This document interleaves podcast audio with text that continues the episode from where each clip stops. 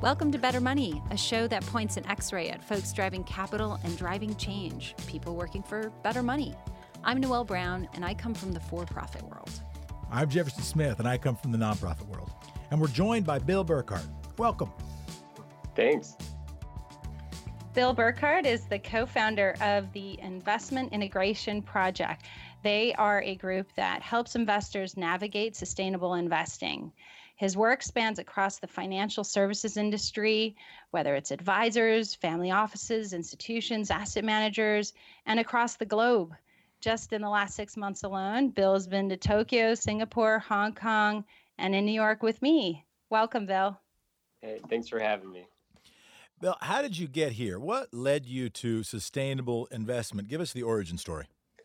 Yeah, so for me, it was a lot growing up in this kind of very privileged upbringing in South Florida, sunny South Florida, where I had this family that definitely was upper middle class.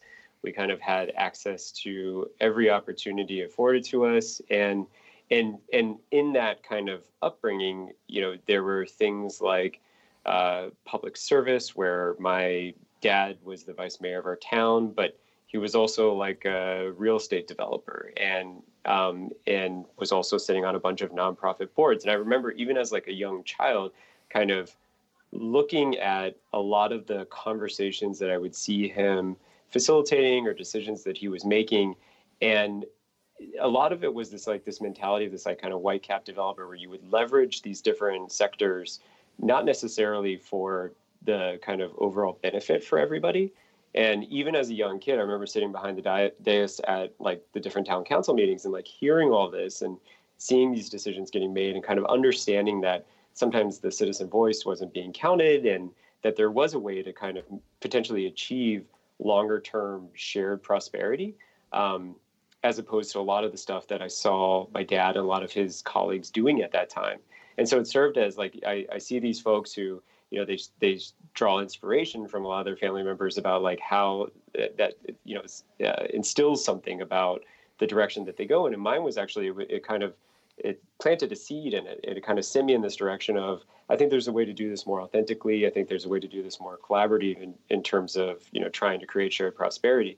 And so that ended up becoming this kind of thoroughfare throughout like most of my life where I was trying to figure out where I could have the most impact and where the most kind of viable, long-term sustainable change can really be occurred. So I did some stuff in nonprofits. I worked on Capitol Hill, did work in kind of with various consulting practices. But all of it ultimately ended up leading me back to this idea that you've got to be leveraging kind of public sector resources, private sector resources, and civil society to create this kind of like more meaningful change. And so that ultimately kind of drift, you know, as I went from various roles into ultimately working out of an academic institution where we got a lot of funding to basically draw a circle around what was starting to happen in like 2008 when all of a sudden post-financial crisis or even really in the midst of it, everybody starts rethinking the role of philanthropy and injecting more of an investment mentality or more business-like practices. And so we were essentially hired to kind of draw an analytical circle around what was happening and try to help influence the development of the field. And so that really served as my entrance point and then kind of set me up to become an advisor and researcher in the space, helping to cultivate it. So Bill, how's it working now? So it's interesting. I mean, when I first got into this space, it was such a kind of narrow band of players where, so the world of opportunity was actually pretty small. So I think about just the world of funders, even for the work when I was operating out of Johns Hopkins, where we were a research institute trying to seek funding. And your world of funders was like Omidyar, Rockefeller, and then there was a few others, but it wasn't a lot of folks that were putting a lot of money into helping to build the field.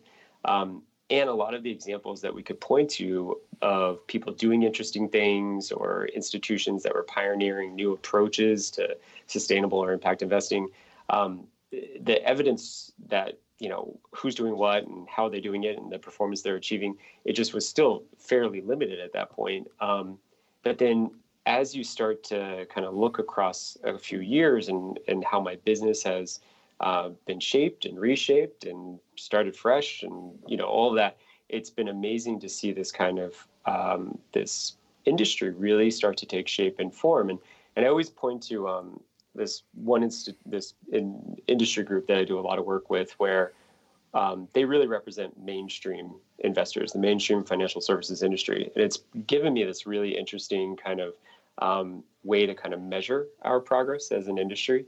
So when we first did something with them, this would have been back in 2012. The best that they could justify carving out for a focus on impact or sustainable investing was to put me on their vendor platform. So there was me and a bunch of other firms that were kind of pitching things. And so we'd have this little stand and I'd stand there and somebody would come up and you could basically have 20 seconds to sell them on whatever the idea or the product or whatnot. And I would say 98% of the people there just blatantly ignored me because they were like, what is this impact investment? The next year, we actually got a breakout session. We got a panel, but it was right after lunch. It was in the basement. There was a windowless room, and there weren't really a lot of people there.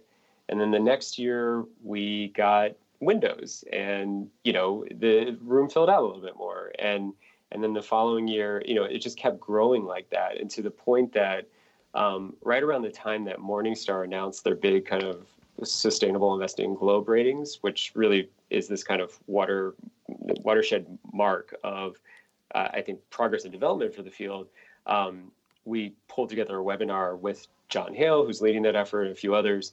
And it was the most oversubscribed webinar that this group had ever had.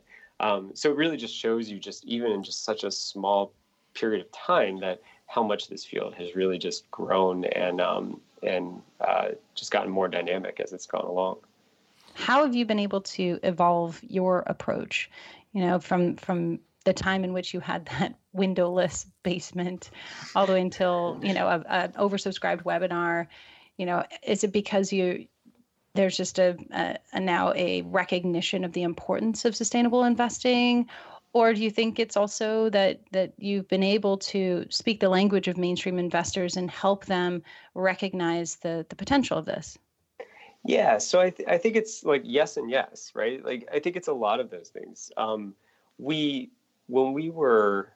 There was a lot of just concern, skepticism, myths that we had to dispel about what we were talking about, and that it was really grounded in authentic practice. And so, not just by the kind of sustainable investment advocates, so trying to be able to point to investors that were starting to engage in this kind of work outside of foundations, just because that was this kind of narrow band. It was the same foundations that have been doing it for years, and no one was really surprised when they would start to do certain things. So being able to kind of demonstrate that more investors were starting to demand these kinds of strategies, and that even though the foundations and the more traditional investors in the space, that they were wanting to go deeper and really cover their entire portfolio. But as we started to broaden to include more different types of investors, they were starting to experiment not just in kind of private market transactions, but they're starting to apply this lens to all sorts of public equities, fixed income securities across the whole portfolio.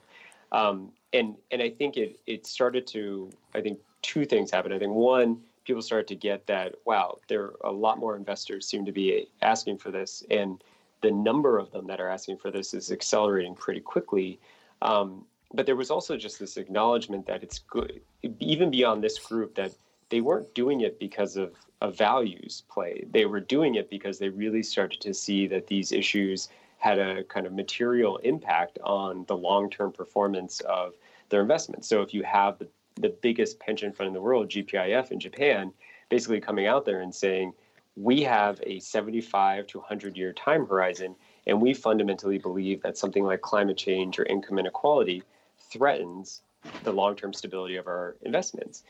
That's huge. It sends these shockwaves through the entire financial services community. And so I think the more that we can see those examples, and those examples have been highlighted and dramatized, I think that you see it more and more trickling down even to financial advisor level.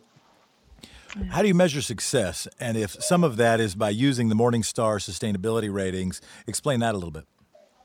So measuring success comes in a lot of different shapes, and it ranges across, like in terms of impact progress, assuming. And in that case, it comes in different shapes, and it is different if you are thinking about a strategy focused on avoiding bad actors or bad industries, or if you are trying to proactively emphasize particular industries, particular themes, kind of taking more of like an intentional positive orientation, all of which is different from if you have an engagement strategy where you are attempting to work directly with companies to influence change, and or operating through kind of broader shareholder advocacy groups to affect change. And so each of these things ends up having different ways to start to measure progress. And some of those things are qualitative, some of them are quantitative, and they range. And I think part of the dilemma for a lot of folks that are looking at this industry and they're trying to make sense of it is that they don't necessarily know how to make sense when the globe rating from Morningstar, say there's 5 globes, how that contrasts with like a number rating from another like Bloomberg or Thomson Reuters. And or how those things might differ from like a letter score that they might get from another rating or ranker. So I think that it's the range of ways that people can measure progress is varied.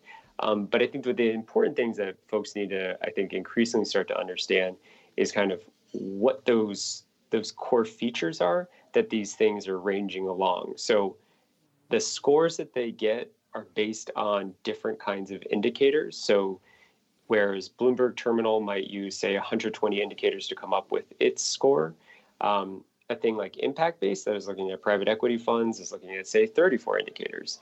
And then you kind of have to look at the data that's going into it. Is this self-reported data? Is it from government surveys?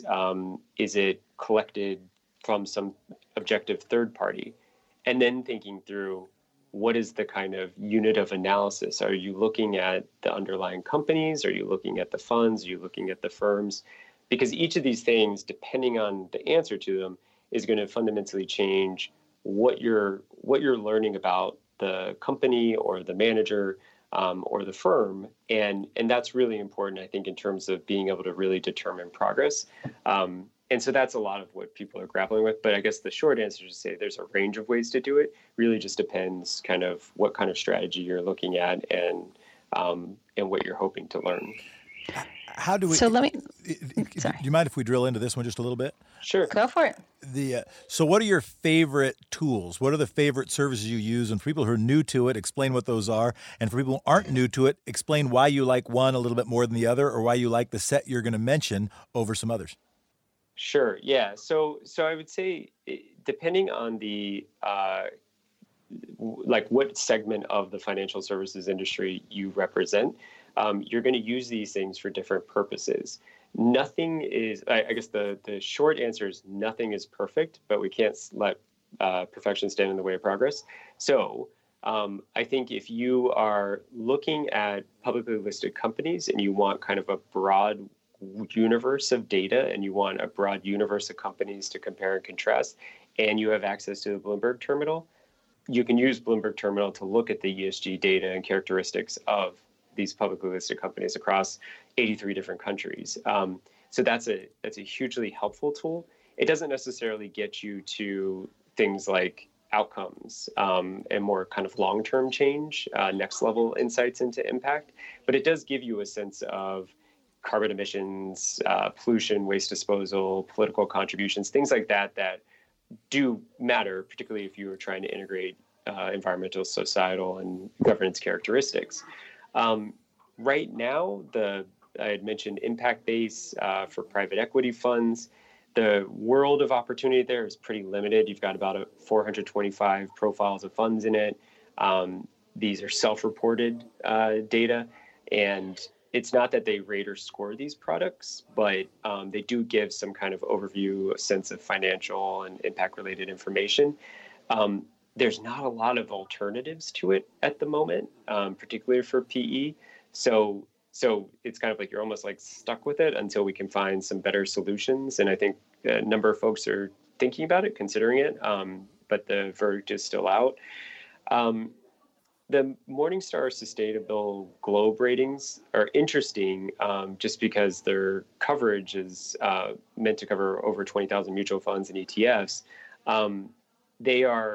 I think the thing that I've liked about what Morningstar's done, so at first they got a lot of criticism when they came out because they didn't quite capture intentionality. So a lot of the funds that ended up rating really highly, it was almost like, they didn't have to actually have anything to do with ESG considerations or sustainable investing. They just happened to rate highly because of some of the things that they were being assessed along. They have slowly but surely tried to refine their methodology. They're constantly trying to figure out ways to improve it, to add intentionality considerations into it. So I think that if you look at one that is constantly in a state of evolution of learning and trying to get better, I think Morningstar is doing some interesting work. And then finally, if you're looking at engagement strategies. So if you think about the segmentation of avoidance strategies, emphasis, and engagement, institutional shareholder services, ISS, still is kind of like one of the major ones. They have data on like 4,700 publicly traded companies. They measure the quality of governance. They do a lot of things that give you an interesting profile of a company, from board structure to compensation, shareholder rights, audit practices, and they try to weight and reweight these things to give you a really accurate sense of the quality of the company. So those are just some of the ones that, you know, for us that we tend to look at, that we see a lot of our clients using. Yet again, can't let perfection stand in the way of progress, and so they're all kind of works in progress, but we can point to them as being fairly credible. I'm going to ask the same question, but in a different kind of frame. How do you define success for yourself in this project? So I think we've always thought about when we launched TIIP, we really wanted to try to push the sustainable investing industry in particular, but really finance in general, to try to understand the systemic risks and opportunities that relate to their investments. So really trying to take that lens away from just this portfolio level focus on the number and types of investments they're making and the kind of how that performs relative to a benchmark, and kind of a lot of the traditional kind of metrics that we use when we talk about measuring progress that tend to be outputs focused. They don't really give you a sense of the complexity of the investments that you're making. So time and place and other kinds of contexts that are going to help determine whether or not that this is going to be a type of impact investment that's actually going to address fundamental change, whether in a local system or a more macro global system. We're seeing this kind of embrace of a systemic focus in, particularly in industry groups like the Principles for Responsible Investment. It's a UN-backed initiative to kind of identify core characteristics of good, sustainable investment. And it's something that they have 6 principles. They at one point were considering adding a 7th principle, focused on systemic risk. They now have a sustainable financial system program in operation. You have other industry groups that either focus on environmental or societal or governance factors, or that kind of look at the industry more broadly and speak to a specific segment of the investor community, are also embracing this kind of more system level focus. And then we're seeing more of that kind of frame and focus happening within specific investments. So when we started out, we could point to about 50 asset owners and asset managers that were starting to go beyond a kind of portfolio focus on sustainable investment or impact investment to now to get to that next level where they were really starting to think beyond just their portfolio to the broader influence on these systems. And the more, and we've seen more and more evidence of investors, particularly because of the United Nations Sustainable Development Goals, the kind of global blueprint for poverty alleviation. It's the closest thing we have to a blueprint that people are really embracing, and all sorts of other these like broader issues like climate change that are just forcing this kind of larger consideration of how these systems affect long-term performance. So we see basically it really boils down to, are the industry groups really starting to embrace this? Are specific investors starting to implement it? And then how is generally thought and vernacular changing as a result of people starting to develop a greater, more sophisticated orientation towards impact? So that's essentially how we measure our progress. Awesome. Well, okay. So we're gonna kind of change gears here and talk a little bit more about you, Bill. So question for you. We all screw up. What's an epic fail moment for you? So the biggest epic fail moment I guess I've had so far is, so I'm a serial entrepreneur, and my first startup, we went from this, like, we were industry darlings, we were advising the G8, we were, getting flown all around the world, doing all these wonderful things. And then we just could not get a coherent business model in place. Mind you, this is exactly at the time when impact investment as a term, as an industry, was really starting to take shape. So it was our own fault. We just couldn't get out of our own way. And so, you go through this period of time where you believe in this thing, you build this thing up, it starts to seemingly get momentum. And then it just, it comes crashing down. I mean, in the calendar year of 2014, I, as an entrepreneur, you do all of those things that any financial advisor would tell you not to do. So you're ripping through credit, you're ripping through savings, you're doing all those things. And I remember the year of 2014 was like the real low point, where the acknowledgement that we had run out of runway, it wasn't going to take off. I don't care if we were, advising the Clinton Global Initiative, or we were doing some other fancy thing at Davos, like it wasn't going to happen. But you still kind of believe in it to the point that you're like willing to kind of live out of your car kind of thing. And that was just this really interesting thing. And it taught me these like really interesting, that was a prime example where we had the Swiss billionaire benefactor, we had all of this opportunity and it didn't work out. My second company was the classic, like, I got my launch capital from a loan from my sister. A close friend of mine who's a lawyer helped me register the LLC. Another friend built my website, like all that kind of stuff, real, rubber bands and paper clips. And it ended up being more successful within 6 months than the other, more well-known brand ever was. And so it's just an interesting thing, like failure and success and all that. But I would definitely have to say being an entrepreneur and that first startup failing was probably the biggest one so far.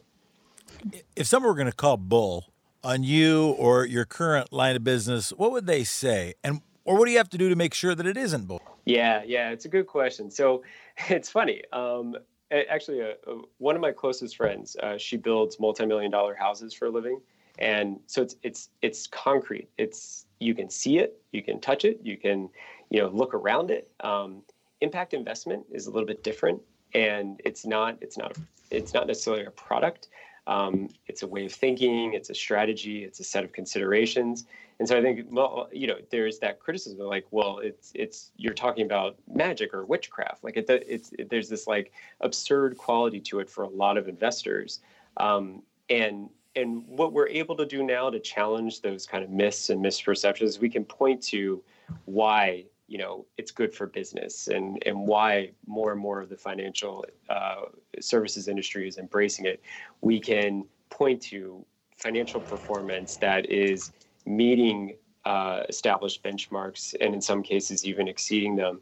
And we can point to how the consideration of these factors in investment are actually influencing environmental and societal outcomes. And whether it was, in the 80s with the anti-apartheid movement in South Africa, or even earlier with Vietnam protests and civic engagement or environmental activism, all of these things, like as they've migrated, we can point to the kind of how greater sophistication, longer term results, more opportunities across asset classes. So I would say that a lot of the bull that we for sure got, even just 10 years ago around impact investment, is definitely giving way to a different reality that we can very much make the case that this is a real thing and that it's not, it's not make-believe, it's not witchcraft. Wonderful.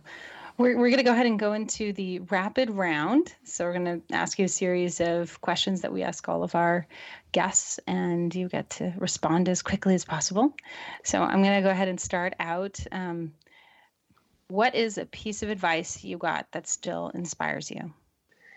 Yeah, I remember this. It was actually right before I got in this industry. Do the thing that everyone is either too lazy or finds too challenging to do something about. And if you do that, you'll make a name for yourself, you'll make space for yourself in whatever industry you're trying to kind of navigate. A book that needs to be on our bookshelves. Thinking in Systems by Donella Meadows. What's a quote you try to live by? This was a Warren Buffett quote from a few years ago, but predicting rain doesn't count, building arcs does. Something you recently learned that surprised you. So through the research work that we just did, with financial advisors, we had started out with this like really intense interview guide, and we're asking all these questions. And about 10 interviews in, we realized we weren't kind of getting what we really needed. People were either kind of didn't really understand how to integrate sustainable investing into their advisory practices, or they were intentionally being vague with us, not wanting to give away their secret sauce. And we had went to one of our key advisors with it, and we said, we don't know what to do about it. We're not getting to the real practical nitty-gritty that we want. And we said, we think it's one of these two reasons. And he said, well, I actually think there's a third one. And we were like, what's that? And he goes, a lot of financial advisors don't even know what their advisory process is. And it was this interesting moment for us where we had to kind of step back and say, wow, this is like, there's more that we have to actually address here, and we have to do it subtly, and in some ways maybe more explicitly. But you can't always just like assume like your starting point is necessarily the right starting point. And that was a clear reminder for us about that. Last one. What's something about you that few people know?